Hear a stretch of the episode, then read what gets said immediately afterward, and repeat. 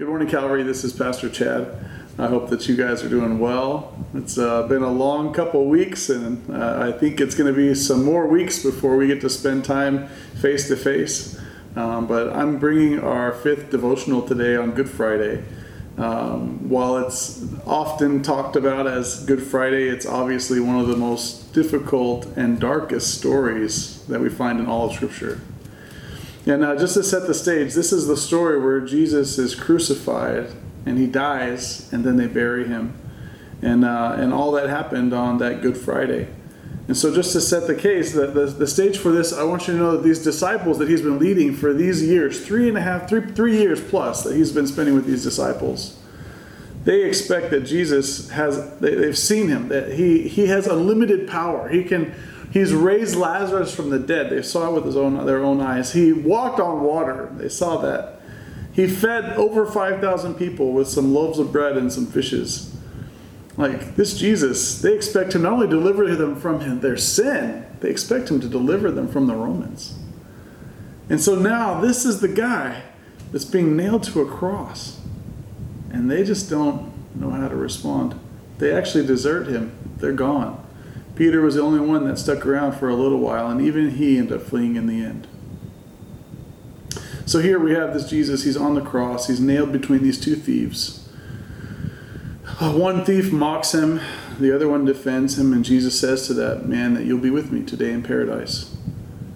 And Jesus, the, the man who is also God, the, the, the divine human, surrenders himself on the cross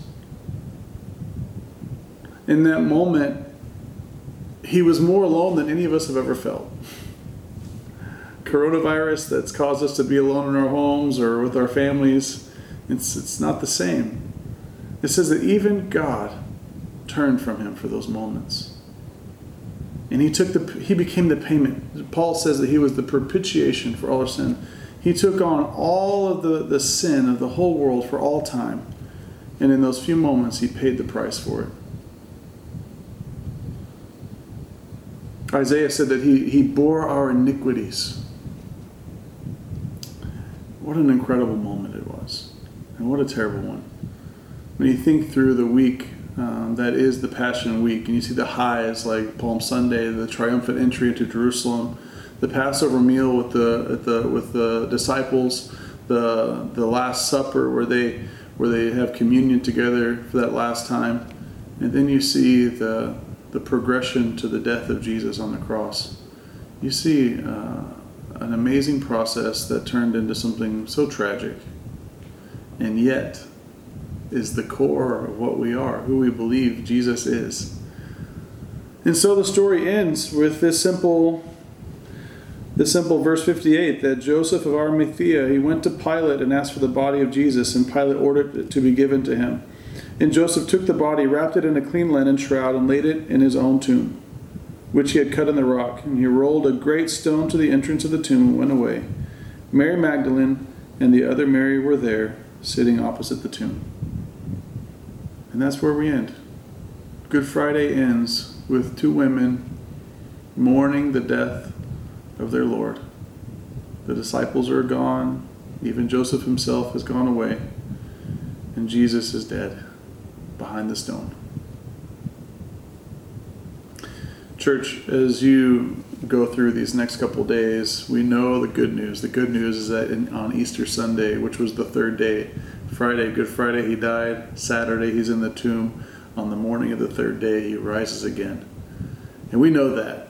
But don't skip over the suffering. Don't skip over the, the intense difficulty that Jesus had to endure on our behalf.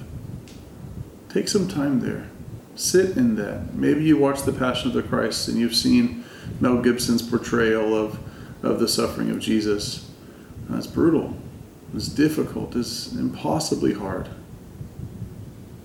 Rest in that for a minute because that's what it took for the God of the universe to pay for the iniquities of all humanity. And yet it's done. It's done. We don't have to earn anything. We don't have to sacrifice ourselves on a cross to pay for our sin. Jesus did that for us. So let's be grateful. Church, I pray that you are well. I pray that this is an encouraging thing for you. And I pray that we'll be able to see each other again soon. God bless you. Bye bye.